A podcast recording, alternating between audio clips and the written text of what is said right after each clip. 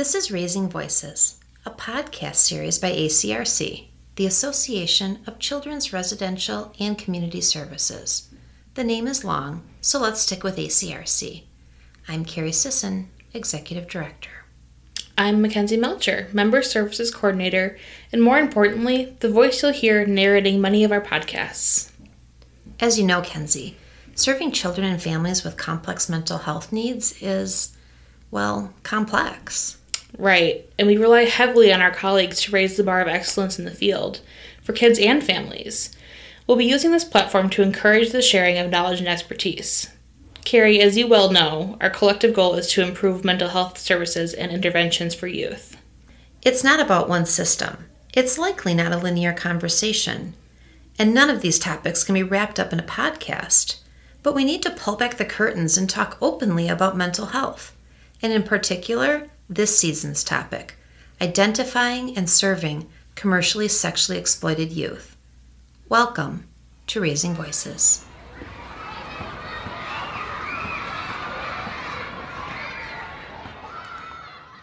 Welcome to the inaugural episode of Raising Voices. In this episode, we cover, well, the basics.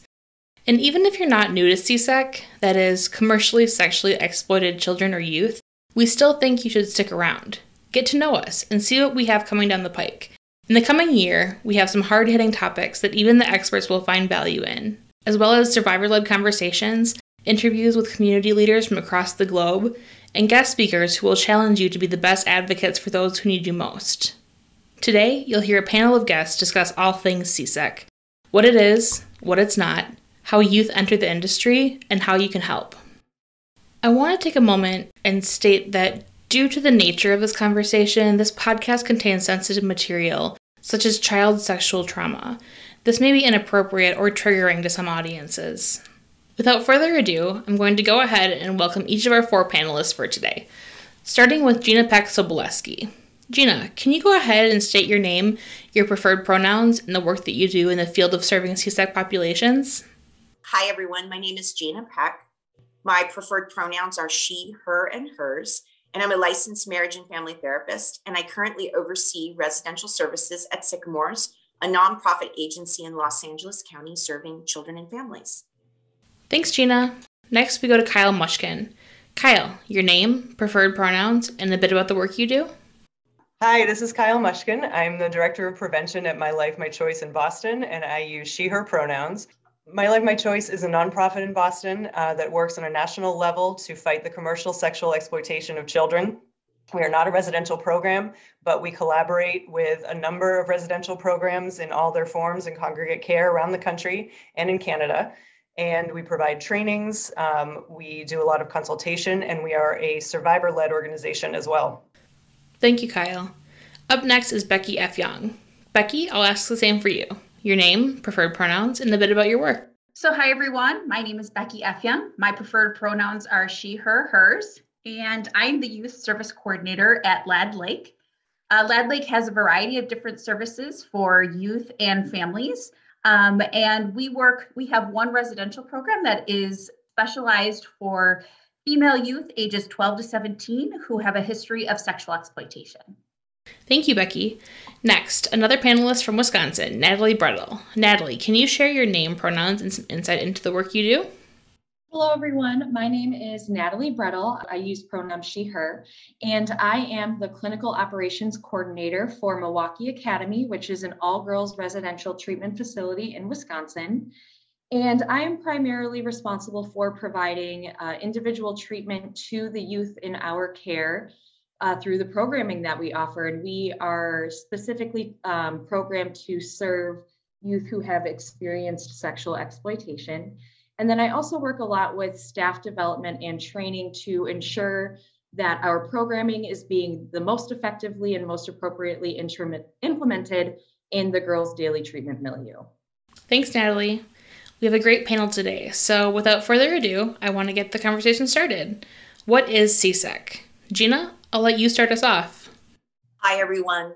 So, the acronym CSEC stands for Commercial Sexual Exploitation of Children may also be called child sex trafficking or domestic minor sex trafficking with an acronym of DMST. CSEC Defined in basic terminology is sexual activity involving a minor under the age of 18 in exchange for something of value or promise thereof to the minor or other person or persons. So essentially, the minor is treated as a commercial sexual object. Victims can be male, female, or transgender youth. Youth can come from all settings, but homeless and runaway youth and youth in foster care and residential treatment are particularly vulnerable. CSEC constitutes coercion and violence against children and amounts to forced labor and what may be referred to as a contemporary form of slavery in some cases. In other cases, romantic relationships may become the setting for manipulation into sex trafficking. Here, the child is treated as a sexual and commercial object. CSEC can take various forms like selling sex with children, child pornography, child sex tourism, and other forms of transactional sex. Children are not developmentally, legally, or socially able to make informed choices to enter or remain in commercial sexual exploitation. Instead, they do so because of desperation, coercion, enticement, or manipulation. Some statistics for you. Um, at least 100,000 to 300,000 youth are at risk for commercial sexual exploitation annually in the US alone, and close to 2 million children run away each year in the US. Why is this topic important? CSEC is a form of violence against children, it is child abuse. A child cannot consent to sexual activity. The good news is many states now have anti trafficking as well as safe harbor laws protecting children, highlighting that children are seen as victims of sexual abuse, violence, and cannot be adjudicated for prostitution.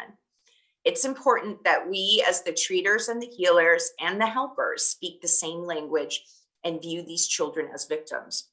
That's why it's really important to change our language.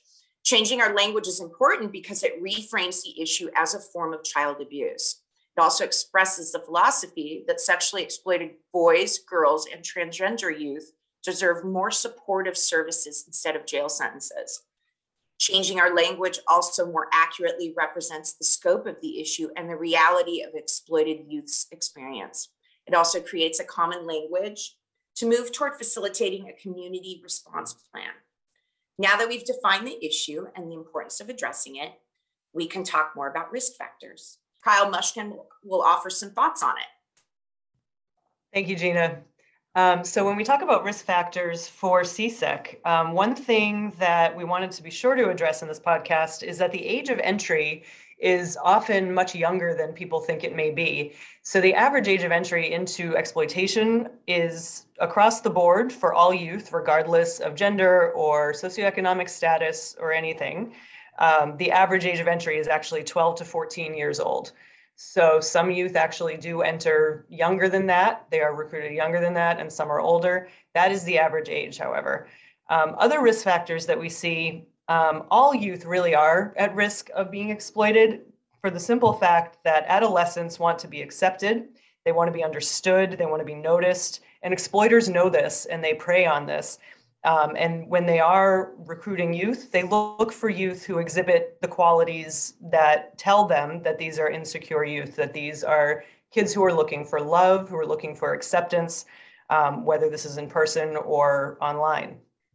Youth at higher risk, um, while all while all youth are at risk of exploitation simply because they are adolescents, there are certain factors that place a youth at higher risk of exploitation. So, like for any other public health issue, um, BIPOC youth are at higher risk, youth of lower economic status, youth with developmental delays, and youth identifying as LGBTQ. So, all of these factors um, play into the risk level that kids are facing in terms of exploitation. Um, youth in foster care in particular, youth who are living in congregate care uh, and or in foster homes, in individual foster homes, um, and youth who are homeless are especially vulnerable um, to being exploited because these youth often have a trauma history. They often um, have experienced sexual and other abuse in the past, and they have a need for family and love that goes above and beyond youth who are in stable, loving family homes. Um, so these are, when we say risk factors, these again are the qualities that a, an exploiter would be looking for in order to exploit, in order to recruit a youth into commercial sexual exploitation. So as we talk more about that, um, Natalie is going to talk about pathways to entry. There are several pathways to entry, and I will turn it over to Natalie Brettel. Thanks, Kyle. So, as Gina and Kyle kind of started with what CSEC is and risk factors, like Kyle mentioned, uh, my natural next question is How do youth get involved in sex trafficking? What are those pathways of entry? Because there's this common misconception and this narrative that uh, youth are brought into sex trafficking through being kidnapped. You know, the image of the van taking a young woman from the parking lot on her way to her car. And really, the reality is that the, um, very few youth are actually brought into the life through this kidnapping imagery that we all have. And that is so common. So, to really simplify it, recruiting tactics of exploiters can kind of fall into four different categories. Uh, the first being force, that less common kidnapping imagery that I just mentioned. So basically, it's a means of physical force that is used. And this is the most common recruitment tactic that the public hears about in the news or in social media or in movies. However, it's actually the least common way that someone might be exploited. The second tactic that recruiters can use is coercion. And this is intimidation or using intimidation or threats to make the youth fear for their safety or for the safety of the people that they care about. A third tactic is befriending, where the exploiter gets to know the youth or tries to become their friend, or the youth already has a friend that's already being exploited that introduces them to the idea. And the fourth one that I want to spend the most time on uh, is seduction. So, this tactic is where the exploiter acts like he's a boyfriend or giving the youth what they need, like money, drugs, a place to stay, presence, and they often come off as very charming and sweet and thoughtful and making the youth feel special and cared for, which is especially important with the vulnerable youth that Kyle just talked about. So it's really a means of emotional and physical survival for them. So this is the grooming process for the exploiter to gain the youth's love and trust and build that emotional bond that results in loyalty from the youth. Once this happens, the exploiters have what they need to use those emotions against the youth, and the relationship then turns to one of manipulation and coercion and abuse, which leaves the exploiter in a position of power and the youth feeling like they have to get that love back that was never really there in the first place because it was just all this big game of manipulation. So the youth are then in a situation where they feel like their exploiter um, has all this control and they can't get out due to the control or the fear or the loyalty that they have for this person. So, because the most common pathways of entry are that through that seduction or that befriending, this often occurs through social media and the building of these relationships, which is why it's so important to draw attention to that aspect of exploitation. And going along with that, uh, Becky will actually be talking about why, where the demand comes from for this and why there is demand for commercial sexual exploitation in the first place. All right, thanks, Natalie. Um, so after we're hearing everything that Gina, Kyle, and Natalie have talked about, we really have to stop and ask ourselves that question, why is this happening? And the answer is, is because there is a demand. And as a society, we really have to ask ourselves why is there such a demand to buy people for sex and specifically to buy children? And if we want to really put a dent in this issue and start to fully address it, we have to find durable ways to address and disrupt the supply and demand chain. The reality is is that this is a billion dollar industry and people are people and children are being trafficked because there are billions and billions of dollars that are being made and because there are people who want to buy sex from children. And we have to be able to to make progress in having laws and in having ways to find how do we address this? How do we figure out why is there such this high demand? And how do we start to chip away at figuring this piece out. We have made a lot of progress in ways of supporting and having services for for our victims, which is great.